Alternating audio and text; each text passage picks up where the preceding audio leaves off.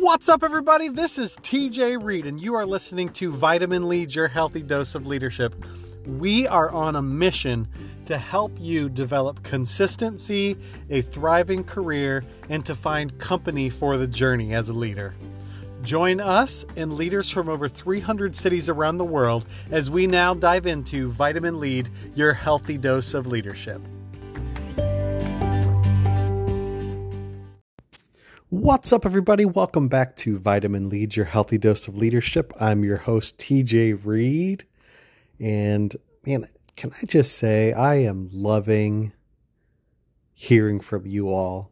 I've been hearing some great things about how some of these podcasts have helped you take I heard from somebody recently that the goldfish gigs episode helped them take the next step in their career that they were a little bit afraid or cautious to take. And so so excited to hear that that person uh, got that next job.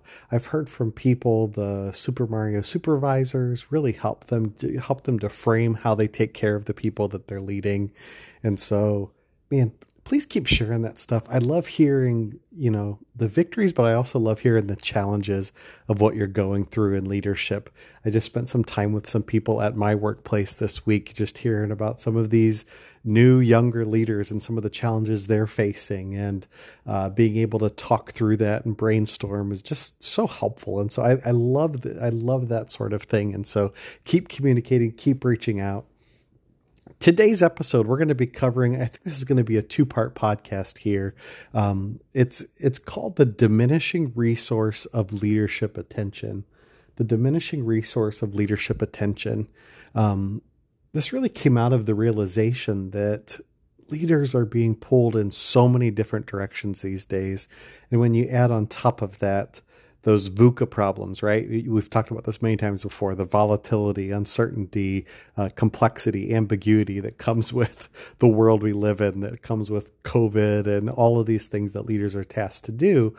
The attention of a leader is a diminishing resource.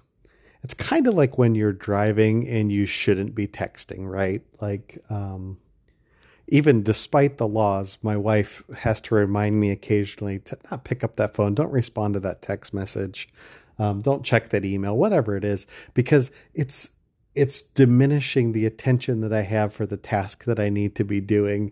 That's getting her and my daughter safely to the next place we're going to. Um, and so that's that's really important. It's really important that leading plus whatever can sometimes diminish the resource we have of leadership attention. So, for this first part of the podcast, I want to talk about really three types of things that tend to wear down our attention as leaders with the people that we're working with. And so they're going to be kind of funny names that you might uh, understand as I dig into them a little bit. The, so there's three things that really diminish uh, leadership attention a lot of times. The first one is monkey attention monkey attention. And so um, I, I read this Harvard Business Review article many years ago about how it's so important with your leader or as a leader that somebody doesn't come in and take the monkey that's on their back and put it on your back as the leader it's really important that if you want to develop others to become leaders, that you help them learn how to deal with those monkeys that are on their own back. Right? That you help them to figure out solutions to the ideas that they have or the problems that they have.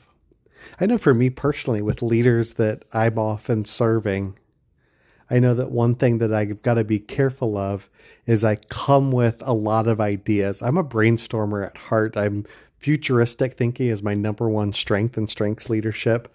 Um, and so I, I, I, can I can rattle off a bunch of different sorts of things, but what matters are the ideas that I bring to my leader uh, to be able to that have solutions or some practicality attached to them, and some importance attached to them, that it's not just any idea that could be done that would affect one eighth of the thing that we're looking at, right? It's got to be the thing that's the most important. So, monkey attention can easily take up your attention. How many times has somebody brought a problem or an idea to you, they put it in your lap, and you add it to your to do list? right? All of a sudden, your focused attention becomes diverted by everyone else's monkeys. And if you if you want to be a stronger leader, you've got to figure out how to help them keep those monkeys on their own backs, or else you're going to have an office full of monkeys. Which leads me to my second thing that's that's tends to happen when there's monkey attention happening, and that's fire drill attention. It's where leaders begin to get into the habit of constant attention to the urgent instead of the important things that they're supposed to do, that everything is a fire drill for them. Everything is just becomes urgent. And there's a couple ways that this happens. This happens because sometimes you're in legitimate seasons where you've got to deal with a lot of things like that. But if the seasons are dragging into months and years, it's probably more a problem that you've got to deal with as the leader. Because you just continue to take on these things that are urgent instead of important. Here's another reason why that happens. It's because you can very easily wire your neurological system to feel like the the stress hormones the cortisol that everything that comes to you is urgent and that you've got to deal with it and it can get your heart racing and it can make you feel really stressed out.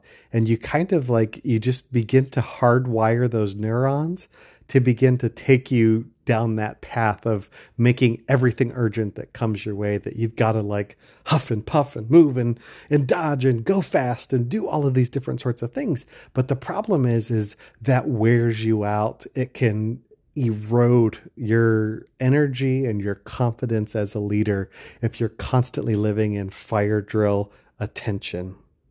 You've got to begin to realize the things of what will sink you versus what's just a storm. A good sailor can ride out a storm, but recognize when the big one's coming that can sink them and has to come up with ideas for this. And if you're if you're a younger leader, I can understand how hard it is to sometimes recognize which that is. That's where you've got to begin to pull in mentors and other people that can help you understand. Uh, no, this is legitimately something that could sink you. You need to work on this, or hey, write it out. Trust me. Stay stay steady. Keep a steady hand. Keep moving ahead uh, in your leadership. And so that's that's fire drill attention. Figuring out what will sink you versus what's just a storm. And then the last one that I would point to is what I call grain of sand attention. It's where you have those team members that bring the little grains of sand, the little details, and ask you to delve deep into that with them. Now, the challenge is if you've if your previous job prior to becoming a leader or manager was to delve into those details, that can become very easy to get stuck in that pattern. But as a leader, you've got to remember that you're responsible for the beach and not just the sand. You're responsible for all of the happenings on the beach and not just that one grain of sand what's important as a leader is to figure out how you lead people with principles that will drive the practical that they're going to live out in their job and their responsibility and making sure that you have people assigned that can take those principles that you're leading with and turn them into practical outcomes for the work that they're doing. Because if you if you dip into the details too often you're not using your leader attention very well it's it's what I heard a leader one time say. It's a waste of executive talent. It's a waste of that talent to focus so deeply on this when you're needed in the whole beach, right? That grain of a, a sand versus the attention on the whole beach. And so that's such an important piece to know because, as I said at the beginning, this diminishing resource of leadership attention, it's so important to recognize where your attention is getting drawn out and where you need to focus your attention. And so, just as a quick recap, and then we'll talk about next week's episode, um, we had monkey attention, which is where people bring ideas or problems and they expect you to solve them and leave them on your to do list. We also have fire drill attention, where we begin to rewire our brains to think that everything's urgent and stressful and all of those sorts of things. We've got to learn how to figure out what will sink you versus what's just a storm. And the last piece is the grain of sand attention that it's our responsibility as leaders to lead with principles that can drive the practical that people need to do as part of that. And so that's just a couple of things. These are a couple of the ways that our attention is diverted. What I'd like to talk about next week eh, are the diminishing resources uh, in your organization that your attention as a leader should be on, right?